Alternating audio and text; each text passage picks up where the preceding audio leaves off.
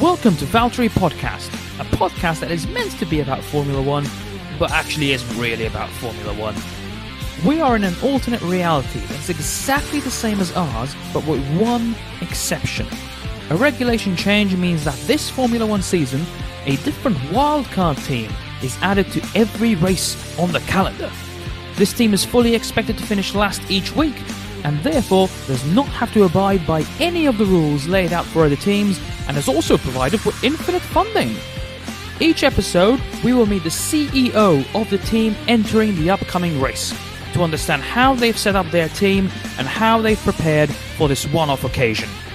Interviewing them shall be your podcast host, Tim Borge, who is also the owner of this voice. Hello! For this week's Grand Prix in Barcelona, we're joined by Rachel, whose team has a name that's so long I'm not even going to bother with it now. Mucho easier. Bold of me to go Spanish for one word. I guess this race is in Spain. I know very little Spanish, but I need to learn some before I go to Barcelona. yeah, that would be a bit useful. You could use that as a way into a chat. You could just say, "Oh, this is Rachel. She's in the team racing in Barcelona. Do you know any Spanish?" Yeah, and, and, I'll, and I'll keep that in as well. Just because it, it wouldn't be great if people thought I came up with that myself. You're welcome to it if you want it, mate. Are you using Duolingo for that? I'm I'm d- using Duolingo as of about a fortnight ago, but doing German, not Spanish. I've not used the the Scary Bird app. Yeah. They're, they're both bird apps. Very scary bird app. Yeah, I've not used it for quite a while. I think 2020 is like when I finished using it regularly, and then I tried to go back on a few months ago, the two days of German, and didn't keep up the streak, and just never got back into it. Well, I'm having the problem that I haven't really done any German since I left school and finished my GCSEs. And so I don't know any of the useful words like internet or mobile phone because they didn't exist back then, Oh, which marks me as oh. being ancient by now. this character started waffling on about mein Handy. It's like, you're what? It's Now like, you "Oh, your mention it." mobile phone. And now you mention it, I don't know if those words were even in our textbook when I was learning it at school. Which is incredible to think about. I just don't recall them. I also didn't pay much attention back in secondary school German, so that might also be the reason I don't recall, but baffling. Rachel, welcome to Valtteri Podcast. Thank you. It's really nice to have you uh, here. Rachel, do you know why we've called the podcast Valtteri Podcast? No, no idea at all. Good. That's the way I like it. It's with my general level of knowledge on Formula One, so that's fine. Well, that was going to be my follow up question. In fact, any interest uh, at all in motorsport? None whatsoever. Um, until I heard in the rules that there might be an unlimited budget available, and at that point, I suddenly decided that there was perhaps an argument I should become a little bit interested. Oh, okay. So does this speak to a bit of a competitive streak in you? Mm, Well, again, not directly, but unlimited budgets have quite a lot of potential. Un- unlimited potential, one might say. Indeed. It's- Well, there are some things money can't buy you if you believe, you know, popular culture and s- sticky greetings cards. Come on, we're, we're, we're smarter than that. We know it can. We know it's all that matters. Money can't buy you love, but it can buy you a hell of a lot of chocolate. Yeah, and drugs. Yeah, Why is that the first thing that came to mind? I think because it's- my drug of choice. Yeah, I think no. I realized why it's the first thing that came to mind because we're recording this on 420, so I think I'm excused. I've got I've got a valid reason why drugs. It's it's not that I'm on them, listeners. I'm I'm not. Drugs, chocolate, unlimited budgets. What could go wrong? It wrong? can buy love. Money can buy love. Mm, arguable. Money can buy sex, but I'm told there's a difference. Yes, and I think it can buy proximity to other humans, Certainly can. Yes. which feels like a good approximation for love. I guess if you've got lots of money, you can associate with a perhaps better class of humans who might be more pleasant to fall in love with. Possibly. I mean, again, like it's an approximation, but in the same way that you know people approximate pi as three. Yeah. So, Mm-hmm. is it? Is it? It's not. It's absolutely not. Sometimes the humans with all the money are not the nicest class of humans, though. So I'm not sure I necessarily want to go hunting for love around them. Yeah, that's fair. I'll take your word for it as well because you're smart. There, there, there's an argument to be made, Rachel, that you are probably the smartest person we've had on here, just based on qualifications. There's also an argument to be made that I'm bright purple with yellow spots, but it's not a very good argument. Where have you heard heard that argument before? I just I just made it. Oh, okay. Same way as you just declared me to be smart erroneously. I wouldn't say erroneous. I'm, I'm basing it on, on, on a standard in a way. You, you you've got you've got a pugd. I suppose on average, within like a 10 meter radius of here, it's mostly me and the earthworms. So on average, I'm probably at least the third or fourth smart. ever, ever so humble. I want to hear more about this theory, though, that you just crafted up. Which theory was that one? That I'm purple with yellow spots? Yeah, the one. Yeah. Well, I guess for the listener, we're on Zoom, so you can currently see me. You can see just how valid that argument is, right? Um, yes, especially because of the blurred background that allows me. I think it emphasizes the yellow quite a bit. Yeah. Um, yeah. how did it come to be? Is the main question because the purple we all know, descendant of Barney the dinosaur, makes sense. Um, the yellow spots is quite. Well, you know, pur- purple is great, but I felt it needed an accent color to set it off. To so, you know, some people dye their hair. I dyed my face. Why not? Do you encounter many um, bees often? Lots, lots. Lots. Yes. Yeah. What's their reaction to you? Disbelief, incomprehension. Disbelief. yes. This might sound offensive, but it, I'm basing it on the yellow spots thing. It's never stopped you in the past, Tim. It's never stopped me. No, no, I'm I'm an edgy guy. Did you, did um, you hear about the mathematician who specialised in 3D geometry? He was no, an edgy comedian in his spare time. Oh. Oh. Oh. What was I going to say? It was going to be something about honeycomb, basically, because yellow dots. And we're back to chocolate again. We are back to chocolate. Love a crunchy. Yeah, me too. It's it's a it's a good thing I'm only vegan here. So like when I I'm on holiday, I remove the restrictions. So last time I was in the UK, it's like ooh, crunchy every day. Good choice. Rachel, we need to start hearing a little bit about your team. We've talked a lot about chocolate. I wonder if chocolate is going to be part of the theme. Well, it's it's funny. Chocolate didn't come into it, but I think now perhaps it should. So that will that will probably get added at some point. It's kind of compulsory if I'm around anyway. Um, it's not the kind of thing I tend to plan in just because chocolate happens, whatever else is going on. So initially, when you when you kind of pitched the idea to me and said, you know, would you like this place in the race? I thought it's a fantastic example of you know an opportunity for inclusivity. You know life is all about taking part. It's not about winning. So i mm-hmm. could i could have a team where everyone's welcome everyone brings different complementary skills to a task.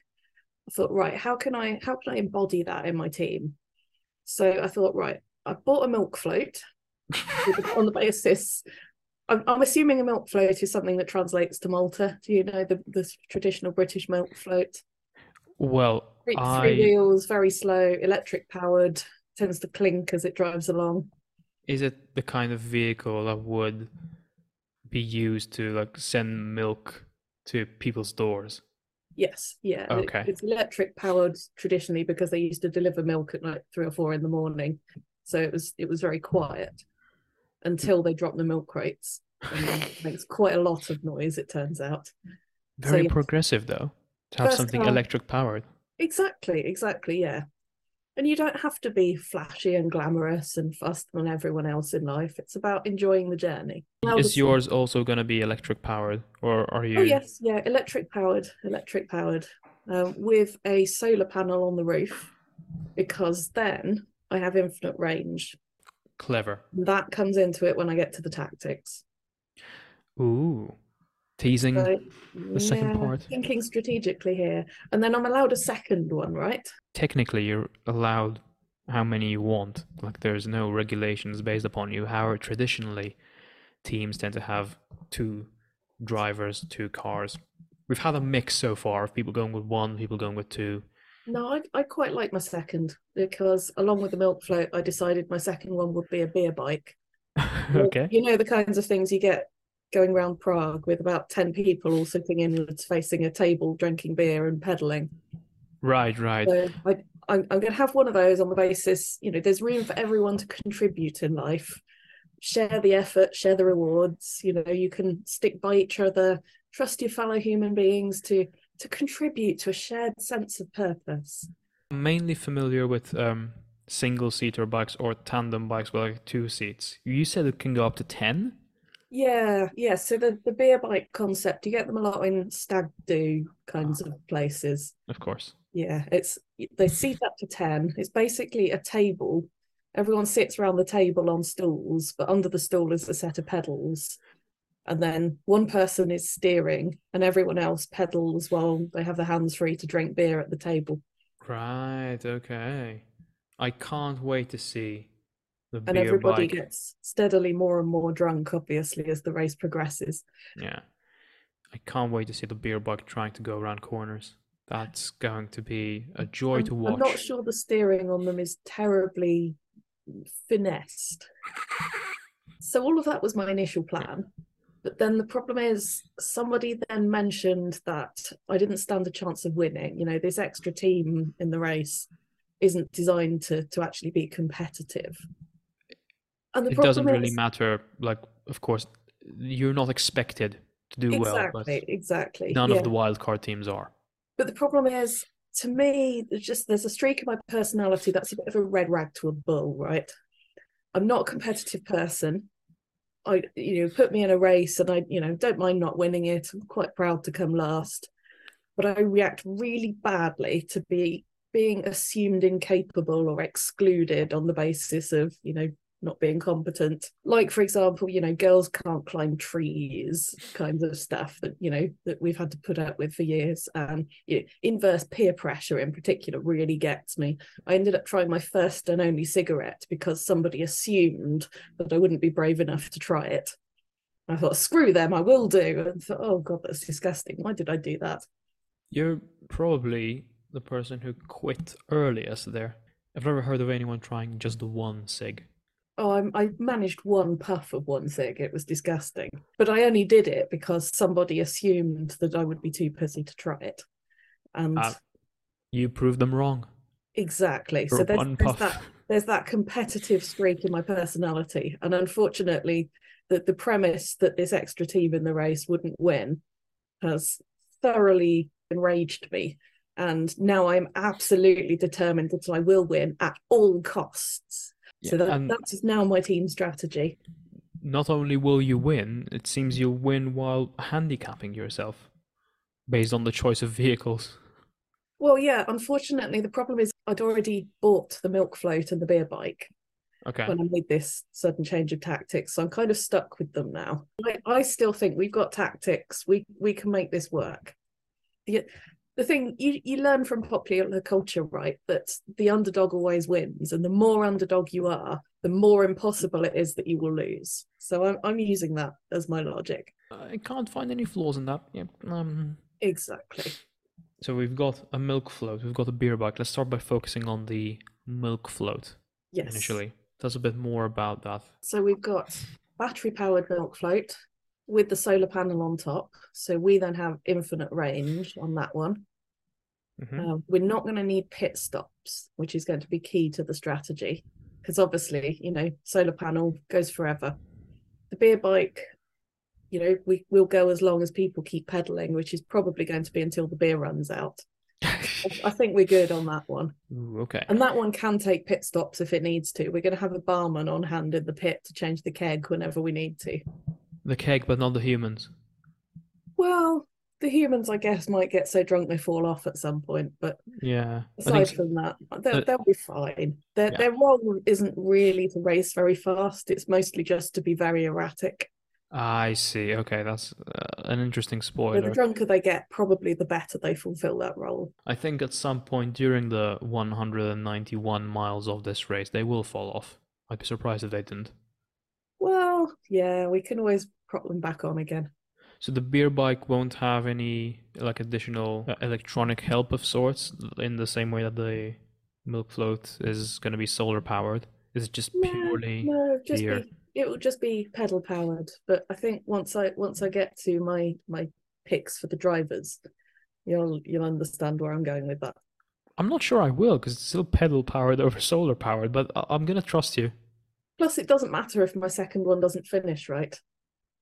It doesn't really matter whether they finish it at all. Sometimes the second one, you know, crashes strategically to make the first one win. I, I so I understand from the limited amount I know about Formula One. Ah, you've read up about Singapore 2008, I see.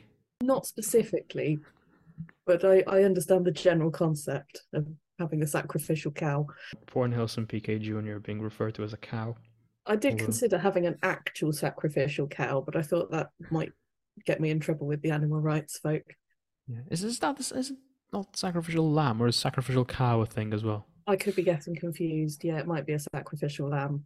Sa- yes, s- sacrificial um, farm animal, Yes. I guess. To Other other farm animals are available. yes. Okay, so Rachel, what's the team going to be called? It's been influenced by our sudden change of strategy partway through the planning process. Obviously, I'd already bought the milk float and the beer bike. Um, and I was halfway through painting them already. So when I was when I was going with the nice, lovely, fluffy, inclusive feel, I was going to have painted them all in rainbows and pride flags, and the sides were going to be covered in artworks by small children, um, just as a sign of how lovely and inclusive the team was. Obviously, then I changed direction, but it was half painted. So actually, you've got half of the original Dairy Crest livery and half painted in rainbow flags. And the team name, sort of little slogan, is also kind of half done. So it, what it's ended up as is Goldcrest Dairies are the friends we made along the way. I am happy that you didn't persevere all the way with children's artwork, because I'm s- I'm sorry to anyone who has kids. It is awful. Oh, but that's half the joy of it. I, I don't take joy about in art in general. Like even like sorry artists, I just don't understand art. Uh, Like people who do this as a profession, I don't I don't get what you're trying to do, let alone with Actually no, I prefer kids art. Cuz at least the message there is clear. Yeah, yeah. So I take all of this back. Well done for commissioning children and in, involving yourself in child labor. Yeah, Barcelona is, of course, home to some very famous artists, some of which are somewhat indistinguishable from children's art. Forgot So, yeah, Mil- Milk Float is half painted with rainbows and children's artwork, and half in its still original grubby white livery with a milk bottle logo. And the Goldcrest Dairies are the friends we made along the way. Now, you seem to indicate the change of strategy where you started taking this more seriously. Why did that get in the way of your vehicle design? Well, I think I, once once I realised that I had to win at all costs, I needed a, a change in tactics, and needed to make things a hell of a lot more functional. So, for example, the beer bike, I've I've nicked from a tour guide in Prague, but it's going to have a very kind of Boudica does Robot Wars sort of feel to it. We're going to have Okay. chariot driver steering the thing and then lots and lots of additions like spiked wheels and big punching arms um a caltrop dispenser you know what caltrops are No, but I'd love to hear about Uh, it. They're like kind of four pronged sort of pyramid shaped metal spikes so whichever way they land there's always a spike facing upwards to get the tires of passing cars there'll be a police style stinger that extends out the bumper It's very sabotagey. Oh, of course. I, I said win at any cost. And the, the cost seems ludicrous to an extent. Why, why, why Prague specifically? Why are you getting the tour bike from Prague? Are they known for their? They they have a lot of them because they're a big stag do location. I think. But do they specifically have these kind of bikes, the sabotagey bikes? I, no, I've never seen a sabotagey one. They're always meant to be quite friendly creations, but I'm, I'm going to add all these extras on. Also, my my bikers are going to have glitter glue cannons, um, and when those run out, probably just well thrown pint glasses will do quite a lot of damage to the competitors. And that's probably more and more likely as the race goes on and the drinkers get more and more inebriated. That is a hell of a strategy. Throwing pint glasses. I assume, yeah, as the race goes on, the, the aim might get either much better or much worse. I'm not sure which. I'm guessing much worse. And it wouldn't be great to start with at the speed they're going at. Yeah, the aim will probably get worse, but the glee with which they're throwing them around the place will probably increase and maybe Yeah. cancel out the lack of aim. How are we going to ensure that none of your other drivers are hit? I don't think we can, can we? Well, I think as as long as the, the milk float stays fairly clear of the beer bike, we should be okay. Ah, yes, but the beer bike will, if I heard correctly, have 10 drivers.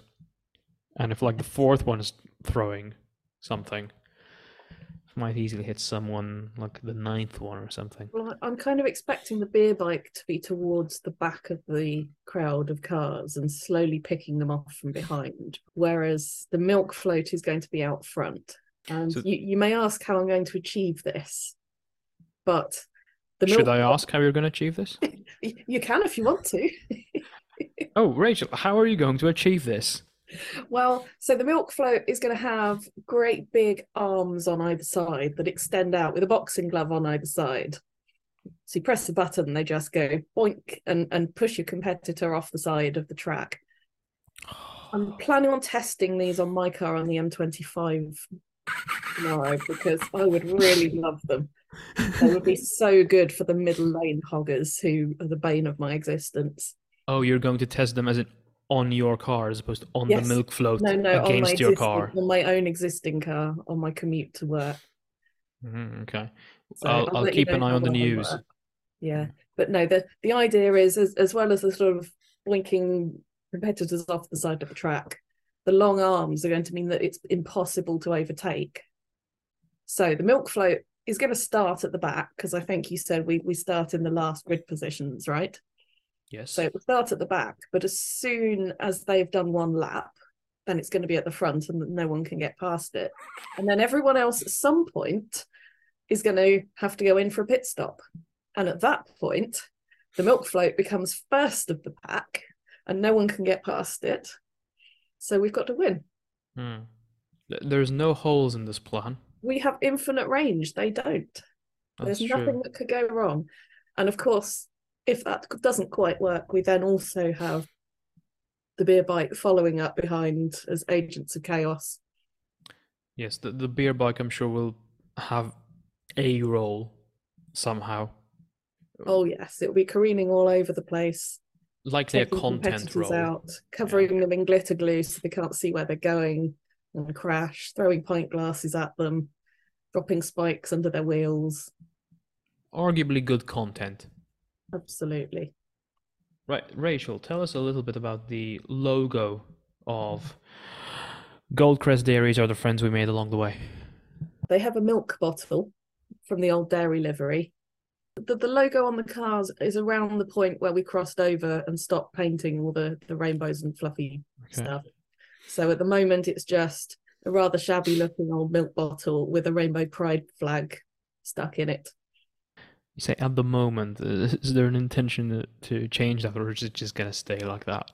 No, we stopped focusing on what it looked like and started putting all of our effort into the destructive elements of the design. Fair enough. I, I, I like the approach of saying, "Go fuck yourself, aesthetics." I care about functionality. Yes. Yeah, we we care about how many competitors we can take out per minute. Per minute. Per minute, of course.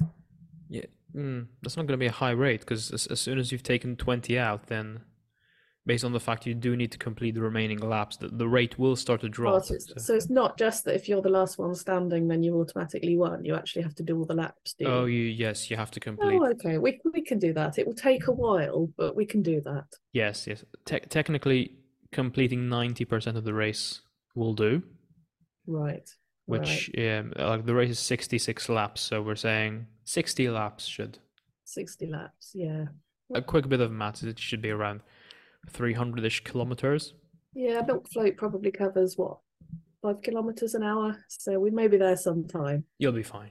Yeah. Yeah. It'll all be good. I mean, no one can lap you, so Exactly. that's the good bit. Initially, no one can lap us, and then after a while, there'll be no one left to lap us. Are your drivers going to be wearing any helmets?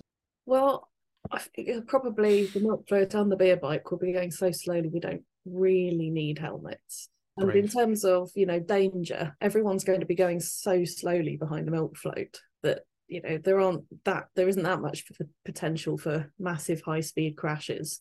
All of the damage and destruction is going to be wreaked on the other teams and not us. I guess probably brave. Barcelona they probably want to wear sun hats. Nasty case of sunburn would be quite unpleasant, wouldn't it, on a beer bike? It is June. Any like branded sun hats? I don't. I don't imagine you're going for like ma- MAGA hats. It sounds weird to say it MAGA. Marga, yes. I suppose we could embrace the slightly inadvertent logo choice and just go with a milk bottle with a rainbow flag in it.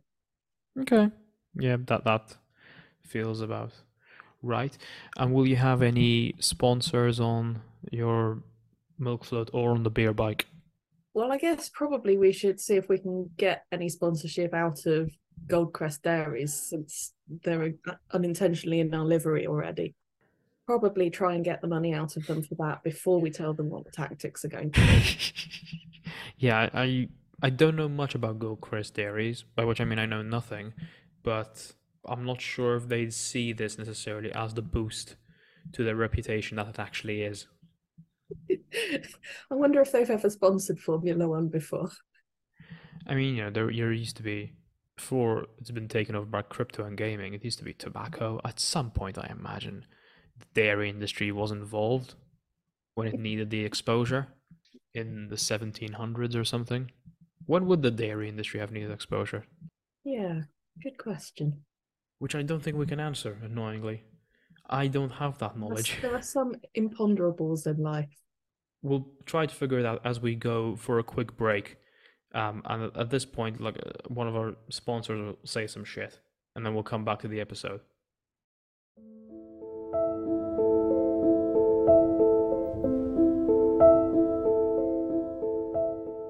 Cold, frightened, alone. Little Rocky had a childhood scarred by instability, separated from his big brother Cliff by a crushing series of events. He found himself washed up on an English beach, tumbling helplessly in the icy waters, and in real danger of sinking beneath the waves forever.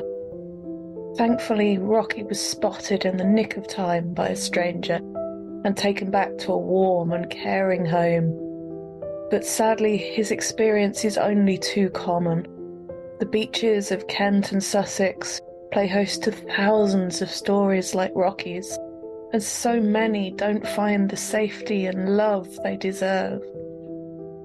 The Sussex Flint Sanctuary do what they can to rescue pebbles like Rocky, but they need your help. Could you open your heart and your home to an abandoned rock today?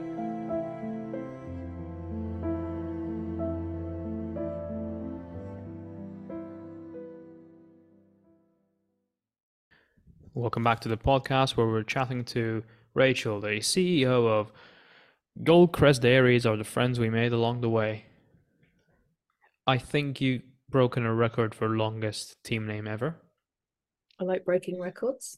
Yeah, it's only a record set a couple of races ago, only two weeks ago, so very very quick to break it again. Yeah. Is I'm this, going to hold all the records by the time we're done with this, I'm sure. it's a modern phenomenon. I think people going for really long names. I don't think it was a common theme up until 2022. And now suddenly with this whole innovation of wildcard teams is like well most of them with like four plus words. You've got to get your money's worth on the words, haven't you? Merch must be expensive. So many letters printed out. Yeah, the hats are going to be so wide. is it actually going to be written on the hat or is it just going to be like stuck sticking out embossed like the whole um not embossed what is it like hanging on the top like a whole um light up thing Oh yeah, oh yeah, that would be good. Yeah, you could have neon. What are they? Neon ones where you get like the glass Yeah. tubes that light up. Yeah. neon neon lighting on the hats for the Neon, fans neon lighting on the hats. i can't wait to see like at least the staff wearing them because if, if it's the the cyclists wearing them Yeah, oh. they might they might be a bit too cumbersome to actually wear on a beer bike. yeah mm, So maybe we'll just sell them to the supporters as merch. Yeah, I, I think yeah, ar- around mile, and I'm gonna be generous here. Around mile fifty, it might get tired to just have that over their heads. The weight of it mm. might become a bit too much Yeah, to yeah, bear. we'll, we'll we'll let them just have the sun hat. Yeah, but your staff, on the other hand, they'll just be sitting down for most of the time, so they can wear it, I guess. Oh, by staff you're meaning kind of pit crew people. Yeah, those kind of people. Why Well, not? Yeah, that they're not going to be doing that much sitting down. Ooh, interesting. So I assumed initially from you saying the milk float won't necessarily need pit stops that maybe there wasn't going to be much of a pit crew, but it seems you have a oh different. no, no, we have other plans for them. Okay, Like, you're let's- right. The, the milk float doesn't need pit stops. The beer bike might stop in now and again to for the barman to change the keg on the beer. Of course, But of course. other than that, they're, they're fairly self sufficient, won't need very much. So we can have the pit crew doing other things. Yeah. So, as pit crew, we are going to have 20 grannies. Twenty grannies. 20 grannies, yes. Any specific grannies or like randomly? Um, No, just which, whichever grannies we find wandering around on the streets of Barcelona looking spare. 20 grannies, and they're going to need to get from the pits to the uh, public conveniences fairly frequently, you know, because they're grannies and they don't move that fast. So they're going to need a zebra crossing across the track. Okay. So the purpose of the pit crew is going to be to walk backwards and forwards across the zebra crossing in a nearly continuous stream, holding up all the competitors, dropping the knitting needles onto the track for people to run over. So they're not really a pit crew. They're more just fans They'll, gone they'll wild. be going, they'll be going to and from the pit. That counts, doesn't it? I don't think technically the FIA is allowed to stop you with this because you know they, they wrote the rule book. You told me there was no rules for my team. Yeah, that's what I've been told as well. But I'm a mere journalist, so what do I know? Yeah. So zebra crossing, grannies as pit crew. We're also going to have a football referee. His or her job is going to be to declare some of the cars offside every time they pass. So they so they have to go into the corner and wait for a free kick. uh, okay, now what's a free kick in this scenario? Well, the thing is, the car will be sitting and waiting in the corner for so long trying to work it out. They're going to completely lose the race. Right. As opposed to just press on and think, I'll think Also- about this I'm later. amused that that your question is what's the free kick and not how could a car be offside? I was going to come to that. But I suppose you've beaten me to it, so do feel free to answer it. Well, I mean, the referee has the final deci- the final decision, right? You you never oh. question the ref. Yeah, I, I guess I was wrong to question you in that case as well, because Oh, what, what can- do we know? You can, you can question me as much as you like, but I can't overrule the ref. If he says Nigel Mansell is offside, then he is. Nigel Mansell's still in Formula One racing, right? He made an appearance in a Grand Prix recently, or a body part of his did. Um, he might somehow appear in a car. Who knows? There's plenty of retired drivers coming back. You'll be telling me next Damon Hill's retired. No, Dam- Damon Hill actually took part in a race this season. so he's semi-retired. He, Glad he, to know I still have my finger on the pulse. he's, he's got points on the board as well, Damon Hill. My next question is why specifically 20 grandmas? Well, I guess you can only make so many cups of tea, can't you? If I had more than 20, it would start getting to be a nuisance catering for them all. Okay. It again begs the question why 20 as opposed to like 10? Well, you need to have enough that you've got a fairly constant stream across the zebra crossing, Right. and they don't walk that fast. I assume what you've planned and what you're trying to like hold back a little bit so the other teams can't hear this is essentially you'll be allocating one grandma per car. Shh. I'll cut that out. Yeah, cut, cut. Don't that worry. out. Don't worry. They won't know. But see, that's proper investigative journalism. What I've just done there. and someone will be controlling the strategy, of course. So who is going to be your team principal? Well, at this point, we, we thought we'd go with something a bit kind of Barcelona Spanish themed. Um, so I tried to suggest having a matador. Sadly, the person in HR misheard me and recruited a Labrador. So what we're actually going to have is a Labrador dressed up in a red cape, um, prancing around, trying to encourage the drivers to drive at it. And of course, you'd have to be a pretty hard-hearted Formula One driver to drive straight at a puppy. Oh, it's going to be a puppy. Yeah, yeah, Okay. puppy, Labrador puppy. So anytime a car looks like it's getting a bit uppity and trying to get round the milk float and its giant arms, the Labrador can come out, wave it, wave its red cape, and divert off the car that's getting getting uppity. Defensively, you've got everything planned out. That, that much is clear. I do question the Mhm. ability of a puppy to bark orders at uh, the rest of the team. Um, barking won't be a problem, but the the mm, communication maybe. Well, the rest of the team will know their jobs; they'll be fine. Is there any specific training your pit crew will be undertaking? Well, the grannies are going to need to practice the zebra crossing so they can get that flawless. Um, they will probably all need eye tests to make sure Yes. that their glasses are completely incompatible with sight, so that they're stumbling around and, and not sort of sprinting too quickly across. Um, the barman is going to have to get very good at changing the keg on the beer bike. But other than that, I, I think it should be a fairly simple operation. Ha- having the main car not make any pit stops simplifies the pit protocols quite a lot. Yes, it does, and also the idea where you clearly just have like one or maximum two tasks for each person on the pit crew. That will hopefully optimize their performance. They don't need to be thinking of much. Yes, yes, exactly. Makes it very clever. And the referee, any training for them? Um, well, I, I'm just going to recruit whichever you know top flight Premier League referee hasn't got a match that day. Draft them Fair in, enough. but they- they'll be they'll come pre-trained. Yep. It's it's June. The season's finished. You've got your Yeah, pick. So well, exactly. I don't anticipate a problem with that. not at all. Why wouldn't they be willing? Infinite funding. You Exactly. if they issue. complain, I'll just pay them a bit more. as is the case with every other Formula One team. Nice to see you're blending in. Um, Yeah. Well, on the subject of blending in, so the, I, I kind of got the impression from the little bit of reading I've done on Formula One that corruption is pretty much compulsory, right?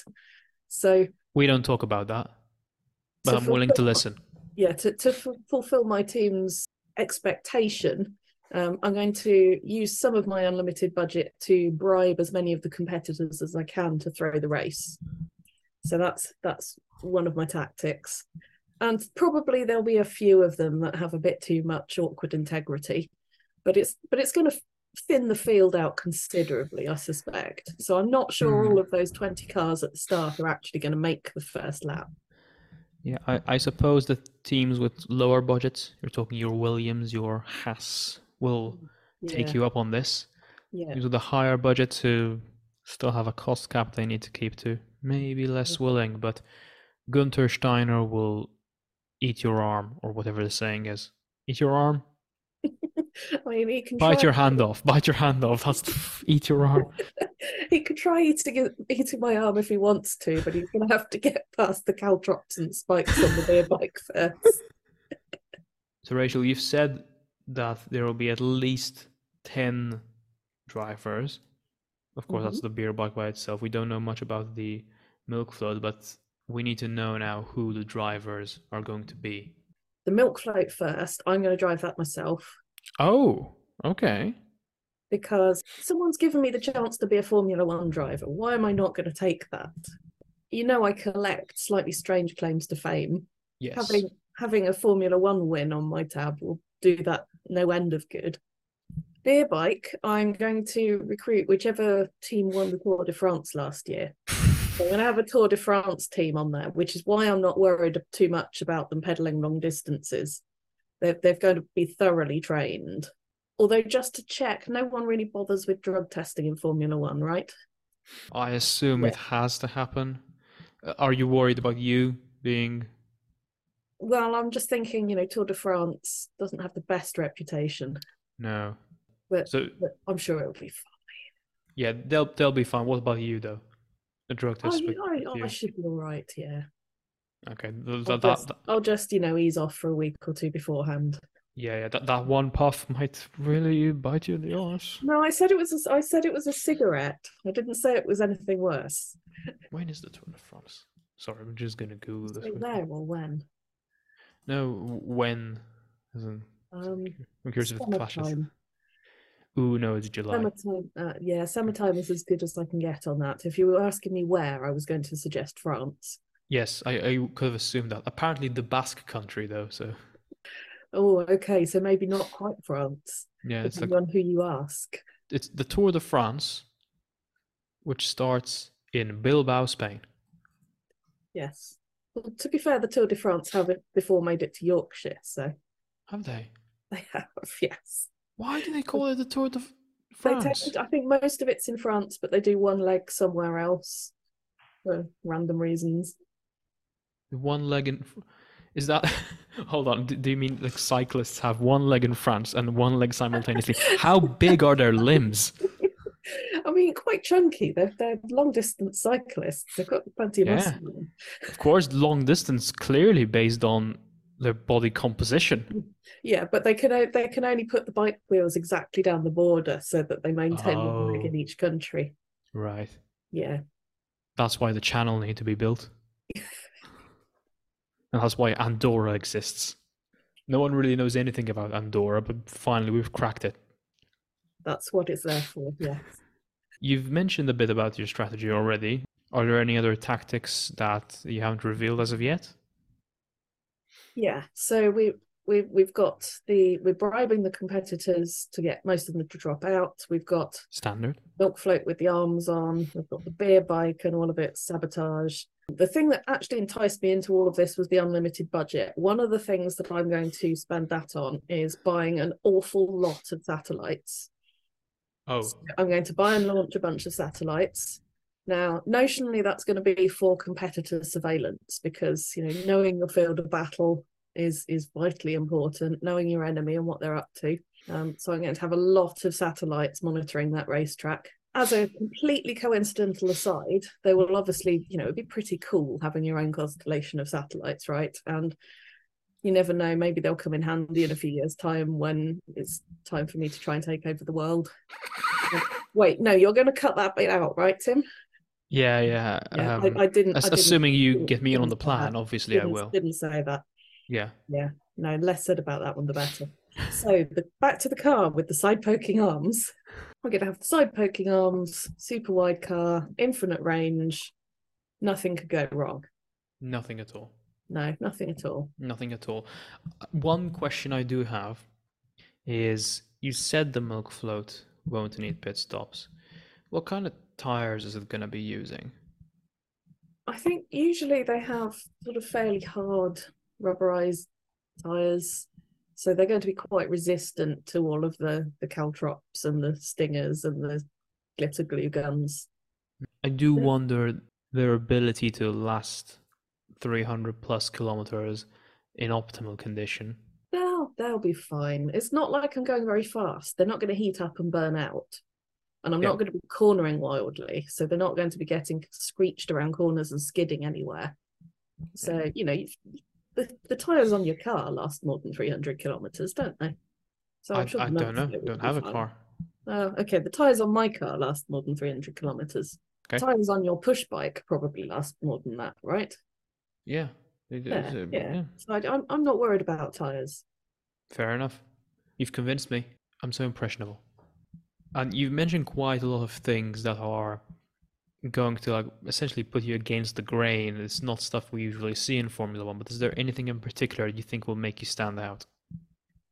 Well, I thought probably given our livery and our tactics, we're not going to be lacking in noteworthiness. But I wanted to to have a nod to the Spanish flavour of the race. I probably mentioned the Tour de France team.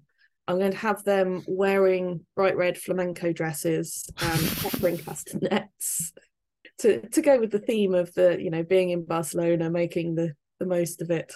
Castanets in one hand, beer in the other, of course. Of course.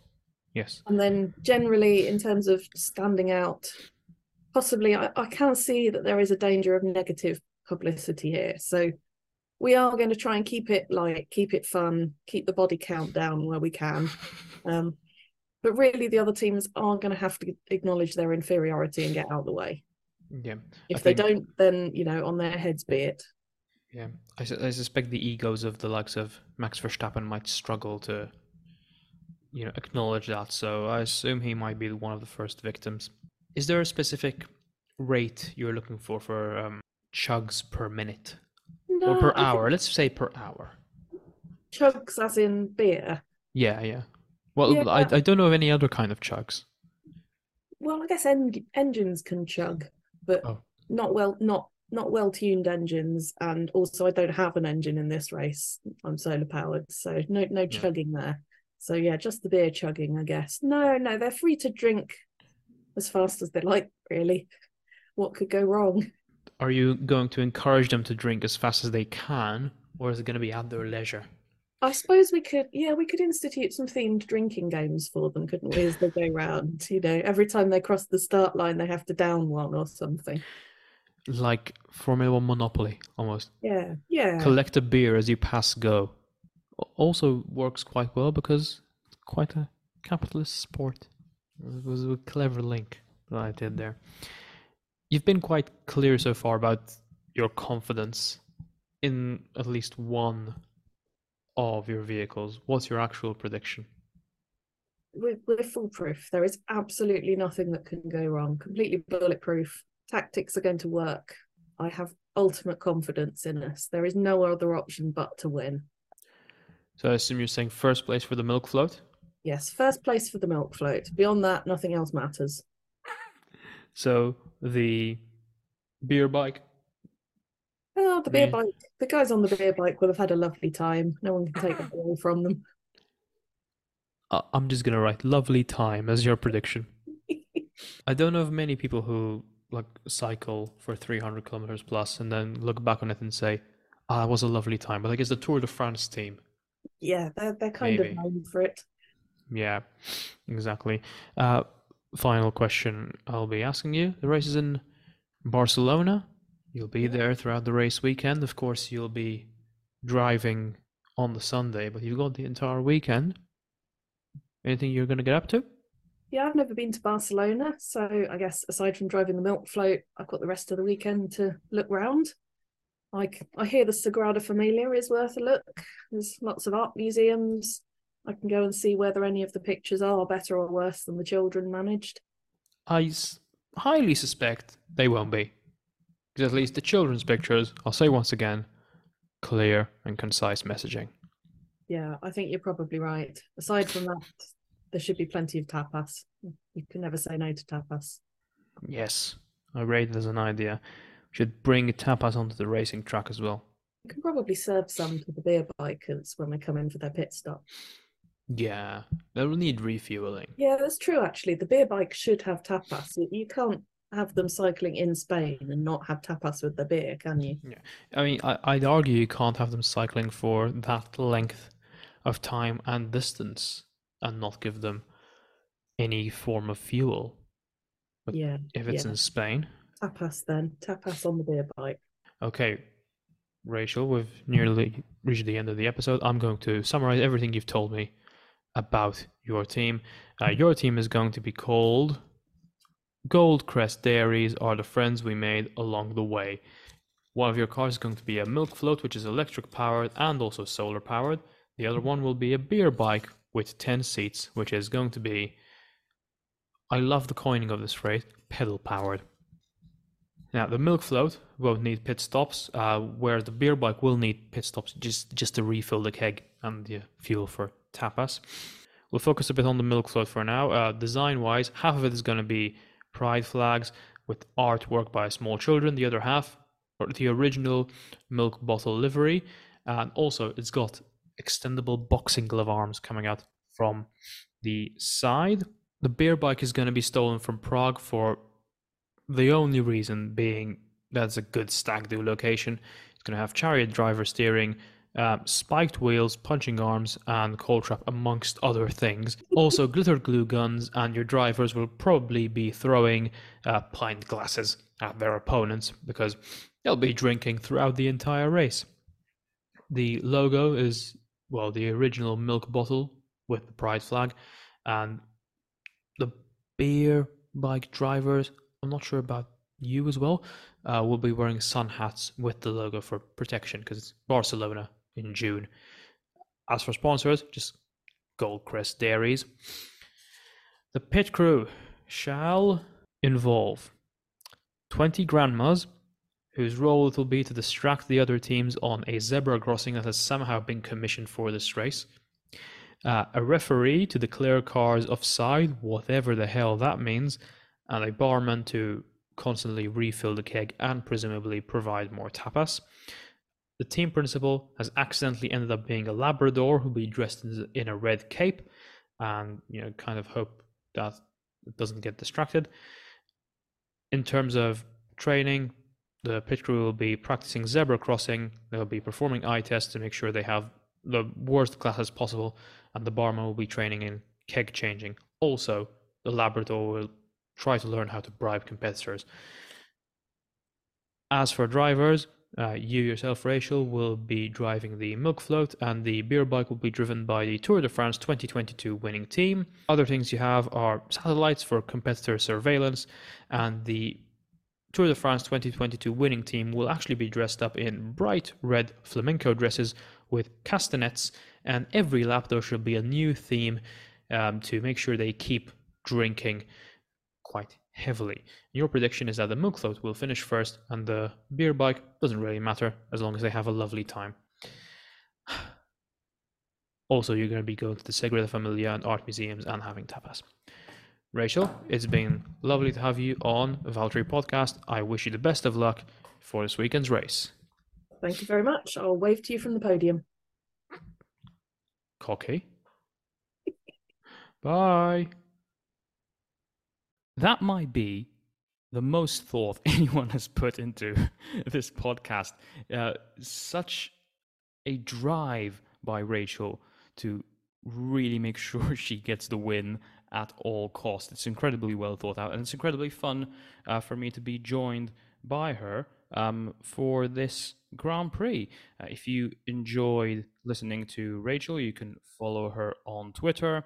Uh, her handle is at pyrite underscore fortune. That's P Y R I T E underscore F O R T U N E. Pyrite Fortune. And of course, you can follow the podcast uh, on Twitter and on Instagram at Valtteri Pod. And you can follow me on Twitter and Instagram at Timo TimoBorge13. Um, thanks for listening. Uh, we're a third of the way through the season practically. Thanks for keeping up with this so far, whatever the hell that means. Thanks for still listening. Eight episodes in, eight and a bonus episode. Does the Beth one really count? Um, if you have listened this far, what I want you to do is tweet a compliment to someone, not necessarily me or the podcast, just any random person. Tw- tweet something nice and at someone uh, because uh, unrelated, but Ted Lasso finishes this week. I'm going to be a complete wreck, so I want to see some wholesome shit on my timeline, please. Uh, yeah, do that, I guess. Uh, also, Remember to rate the podcast and subscribe wherever you get your podcasts. See you for the upcoming Grand Prix in Canada. Bye bye.